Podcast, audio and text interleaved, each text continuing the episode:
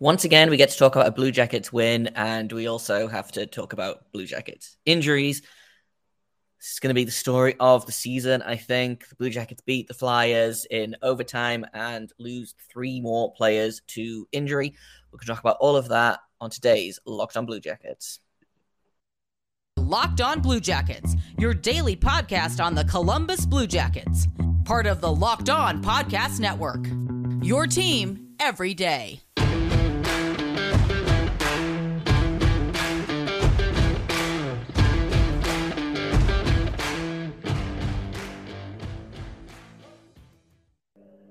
Hello and welcome to Locked On Blue Jackets, part of the Locked On Podcast Network, your team every day. I am, as always, your host, Jay Forster, here to bring you news, stories, uh, excitement, agonies, all of the above and more about your favorite team and mine, the Columbus Blue Jackets. Before we get started, I want to thank everyone for making this your first listen of the day every day. Locked on Blue Jackets is free and available on all podcast platforms and also over on YouTube. So, uh, if you haven't hit subscribe yet, then please feel free to do so. You get notified when new episodes go live, and it helps you out. It helps me out. Everybody wins. Speaking of winning, Blue Jackets won a game. Uh, they now have points in three straight, which is very exciting. Uh, you know, baby steps here. Um, for the second time in the space of a week, the Blue Jackets have beaten the Philadelphia Flyers. Uh, this time they had to go to overtime to do it, and they had to use two goalies to do it. But uh, it could have been worse, maybe. Um, I actually really liked this game for the most part. Um, I thought the Blue Jackets did a lot of things right. I think it was a better performance um, than it was against New York. Um, I thought they deserved to win the game. Uh, this time, I don't think they deserve to win the game in New York. Um, Philadelphia, I thought played played well, but the Blue Jackets, I thought played better. Um, and it, uh, yeah, it was it was a fun game. I liked it. Uh, Sean Kuraly opens the scoring. Uh, his third goal of the season. Uh, that's. Uh, he just came back from injury himself, so hopefully that's one healthy player that we can keep.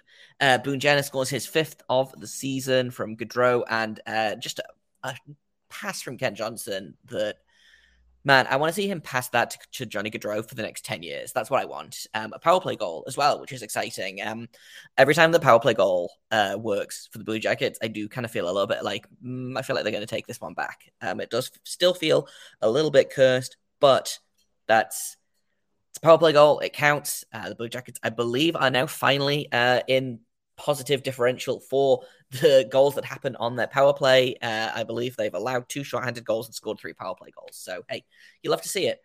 Uh, Kevin Hayes scores his fourth of the season to make it 2 1. And then uh, Noah Cates makes it 2 2.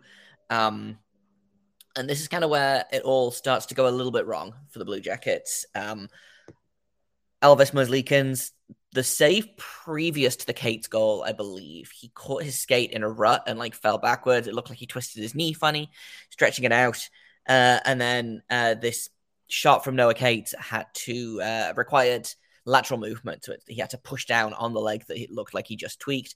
Um, couldn't get any traction, basically. Uh, puck goes in, and then Elvis comes out of the game, not putting any weight on that left leg. Uh, we don't yet have uh, an update on what the injury is, the severity of the injury. Uh, we do know that Daniil Tarasov has been recalled from the Cleveland Monsters under uh, emergency recall conditions. So that doesn't sound great. Um, I really hope it's not like a serious uh, ACL tear or something like that, but not great. Uh, just as we get one goalie back, the other one goes down due to injury. So uh, I guess for better or worse, it's Jonas Korpisalo's net. Uh, he took over um, for the rest of the game. I thought he played fine uh, ended up getting the win. Um, I don't actually know how many shots each goalie faced. I feel like I can probably work that out though. Um, Elvis made 15 of 17. Uh, Korpisalo made 18 of 20. So uh, he finished the game with a 900 save percentage. Uh, so he's still, I think, the only goalie with an above 900 save percentage for the Blue Jackets, which again is a sentence that I didn't think I would be saying at this point in his tenure with the Blue Jackets. Um, but it is what it is. Uh, third period goes, and uh, Boone Jenner scores again. Uh, he has four goals in two games against the Flyers.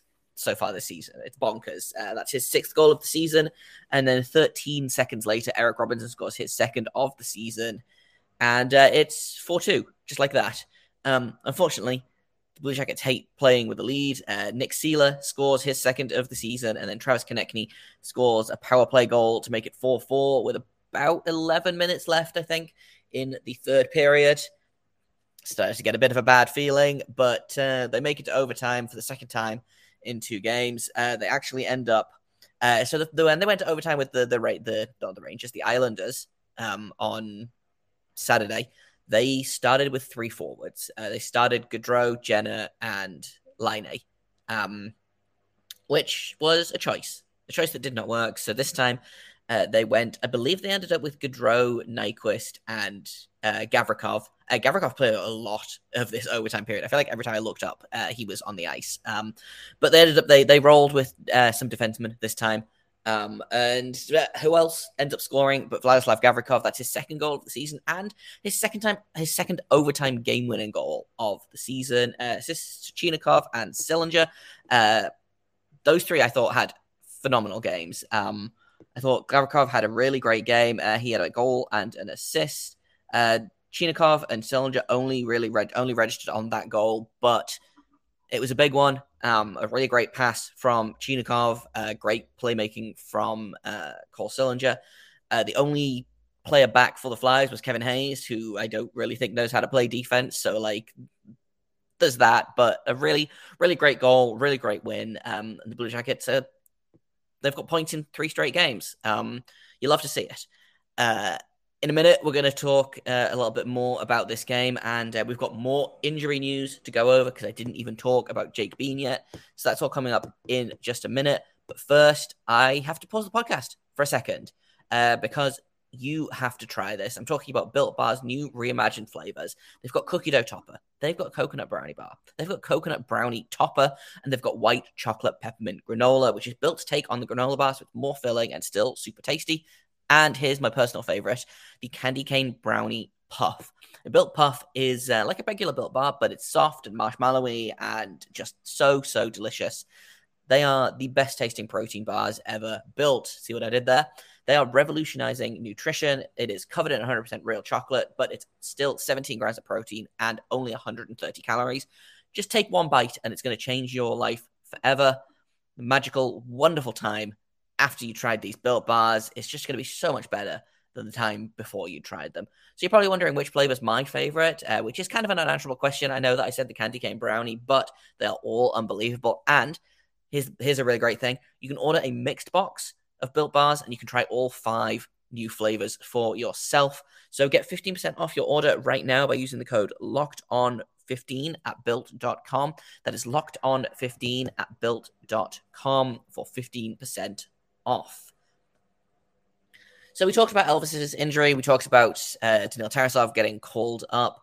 Uh, we didn't talk about Jake Bean leaving the game halfway through. I think the second period. Uh, he only ended up playing uh, eight minutes and 55 seconds. Um, and just like that, another defenseman goes down. Um, they lost Andrew Peeke briefly as well. I think that was more of a stinger. Um, he blocked a shot on like the inside of his leg. I think it might just be a case of, you know, when you bang your arm really hard and your fingers go numb. I think it might have been that, but for feet.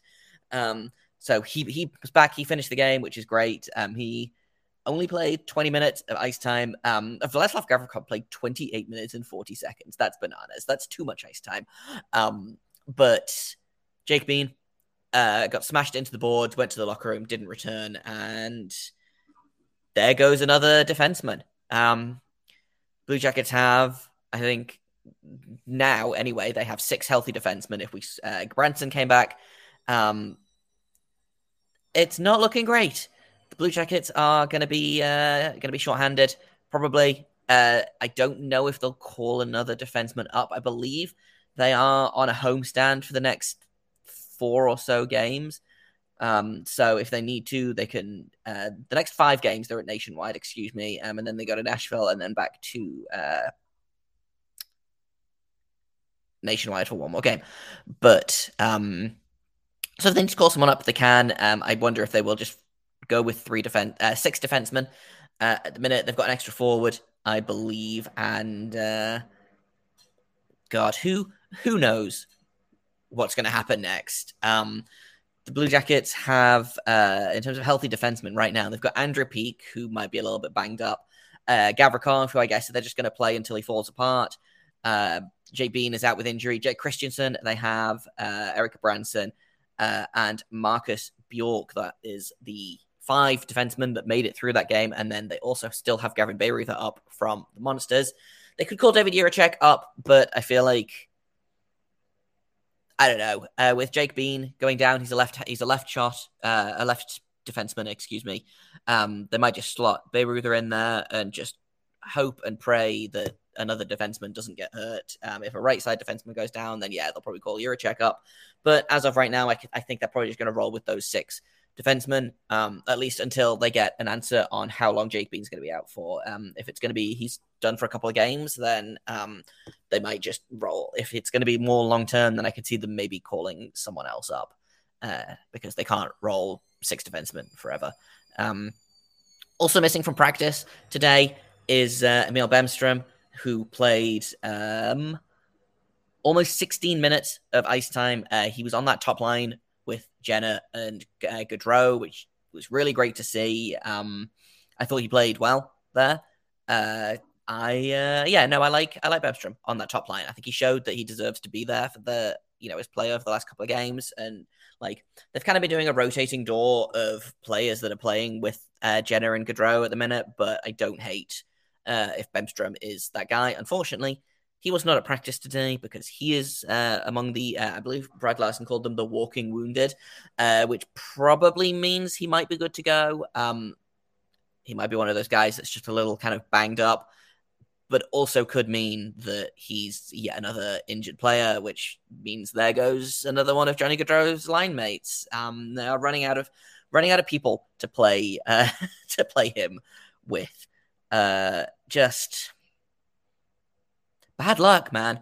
I've been joking about this for like the past four games. I really do think that we need to do some kind of purification ritual at nationwide. If you're in Columbus and you're a witch, like reach out to me. We can we can make something work. Overall, I thought it was a pretty good game. Like I say, uh, the shots were pretty even 37 33 to Philadelphia. Blue Jackets out face off them. Um, they scored on their only power play opportunity uh, which means the power play is probably still dead last, although they might have actually managed to sneak up above the Ducks, which would be really funny.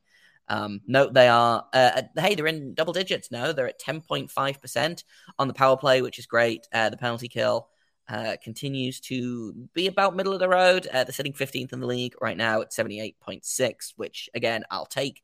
Um, but for the most part, like I said, I uh, I like this game. I don't really have a problem with anything except the just intense amount of injuries that keep happening. Um, they're playing Montreal next. We'll see how that goes. Um, we're going to talk about that um, in uh, in tomorrow's episode. I'm going to sit down with Laura and Scott of Locked On Canadiens. That's coming up in like I said, tomorrow's episode. We'll talk all things Canadiens. Uh, they've been having a pretty good start to the season. Um, but let's uh let's have a quick look at the Canadiens ourselves, and then you know we can uh, we can talk a little bit more detail about them tomorrow. Uh, the Canadiens just finished losing to the uh, Devils. They are, I think, probably bottom of the Atlantic Division because that's kind of where they live now. Um, if we look at the standings, they are. Oh no, I was incorrect. They're above two other teams in the Atlantic Division. Uh, they are eight, seven, and one, so they're playing about 500 hockey, uh, which is you know not not the worst. Um, way way better than last time.